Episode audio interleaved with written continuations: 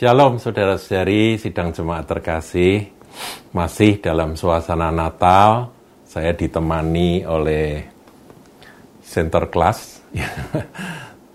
Itu uh, Saint, Saint, Saint Claus gitu ya. Jadi asal usulnya mestinya dia adalah Saint Nicolaus. Terus dari dalam bahasa uh, Belanda jadi Sinterklaas gitu ya Sinterklaas Nah, sebetulnya ada sejarah mengapa kok sampai ada tokoh Sinterklas yang dinanti-nantikan oleh anak-anak kecil secara khusus ya, saudara. Saya dulu pada waktu kecil, meskipun kami bukan keluarga Kristen, tapi budaya Belanda itu ada di dalam keluarga orang tua saya, sehingga kami diajari kalau tanggal 5, 5 Desember itu sepatu sepatu kami itu diisi dengan rumput. Diisi rumput, itu nanti besok pagi kalau kami bangun tidur, rumputnya sudah habis karena dimakan sama ini apa rusa yang membawa center class, membawa keretanya center class, kemudian center class yang baik hati ini uh, me memberi hadiah kepada kami. Nah pada waktu itu saya masih kecil, saya nggak ngerti saudara bahwa ini sebetulnya bohong-bohongan ya, sebetulnya uh, nggak ada sinterklas beneran yang datang ke rumah kami. Tapi karena anak kecil dan kakak-kakak saya itu semua melakukan itu, ya kami melakukan juga.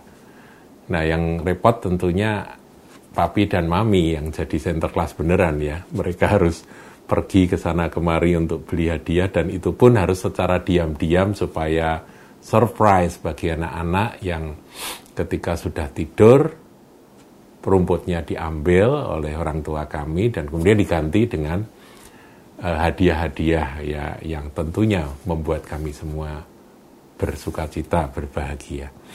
Saudaraku, kisah dari Saint Nicholas ini ada dicatat. Kalau saudara mau lihat catatannya ada di eh, Wikipedia. Saya bacakan seperti ini. Nicholas dari Mira atau yang biasa juga disebut dengan Santo Nicholas adalah seorang uskup yang sangat populer yang berasal dari Mira ia pernah di penjara, ini kisahnya saudaraku ya. Jadi seorang martir juga, seorang yang karena nama Tuhan dia menderita. Dia pernah di penjara di bawah pemerintahan Kaisar Diocletianus. Kemudian Nikolaus ini adalah seorang suci, orang menjadi santo atau orang suci bagi para pelaut dan anak-anak secara khusus. Nah, hari pesta yang dirayakan untuk memperingati Saint Nicholas atau Sinterklas ini biasanya pada tanggal 5 Desember, tapi ada juga yang menulis 6 Desember, saya nggak tahu yang benar yang mana. Dia membawa berbagai macam hadiah untuk anak-anak. Dan Saint Nicholas, uh, Sinterklas, dikenal sebagai santo atau orang suci yang sangat baik hati oleh karena itulah ia menjadi sangat terkenal sampai sekarang. Nah, ada kesalahan saudaraku kalau kita melihat film-film Hollywood.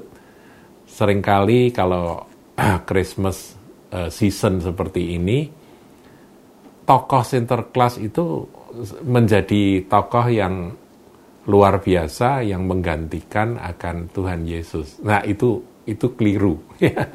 kita jangan sampai ikut-ikut seperti itu. Tapi itulah eh, kesalahan-kesalahan yang terjadi. Tapi bukan berarti bahwa kita uh, melupakan akan sejarah tentang mengapa sampai ada tokoh yang seperti ini, yang berjanggut putih, panjang, pakai topi seperti ini, ya, ya macam-macam ya, pakai baju yang tiap akhir tahun, tiap uh, bulan Desember itu selalu bermunculan ya dengan kelintingannya begitu ya.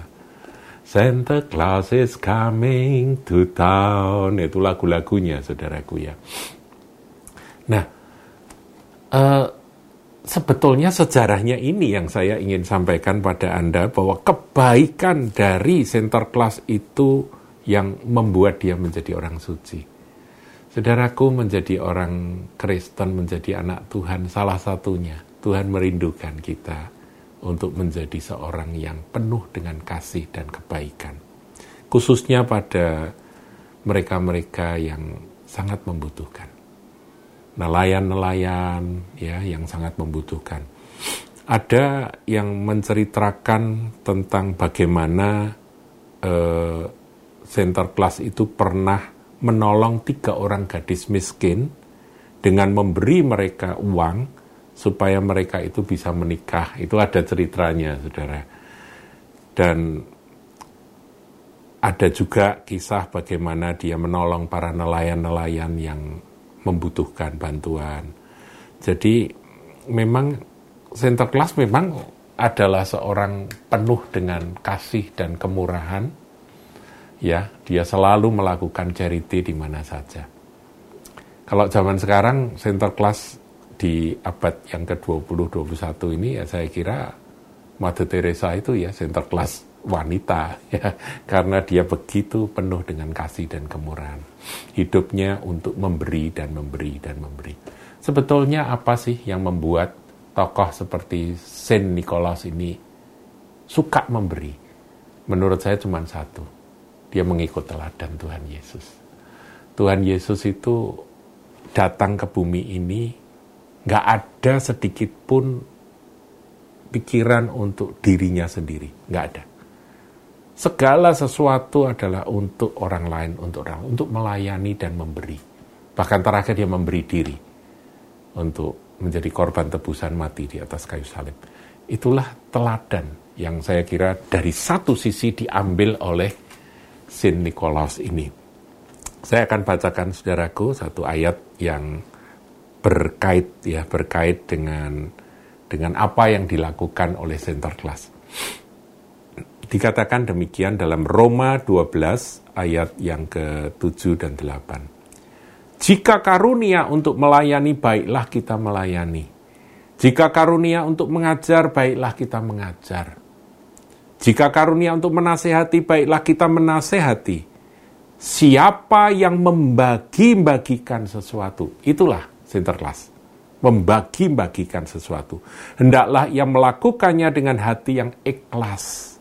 Siapa yang memberi pimpinan, hendaklah ia melakukannya dengan rajin. Siapa yang menunjukkan kemurahan, kembali sinterklas, hendaklah ia melakukannya dengan sukacita.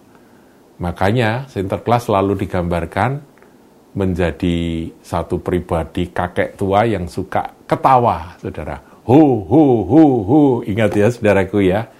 Ya, itu digambarkan sukacita. Karena apa? Karena dia mengikut teladan Yesus. Dia suka membagi apa yang ada pada dia. Dan dia benar-benar hidupnya menjadi penyalur berkat, saudara. Anak-anak kecil itu dibahagiakan dengan kehadiran Saint Nicholas sampai hari ini. Dibuat uh, figur seperti ini. Ya saudara kalau saya pergi ke Amerika pergi ke Eropa figur seperti ini tidak asing saudaraku. Tapi kita harus kembali mengingat bahwa the spirit of Christ roh Kristus itulah yang menggerakkan seseorang anak Tuhan untuk suka memberi. Mari kita belajar untuk mengasihi berbagi dan memperhatikan mereka yang membutuhkan dan menjadi pemberi-pemberi. Firman Tuhan katakan terlebih berkat memberi daripada menerima. Tuhan Yesus memberkati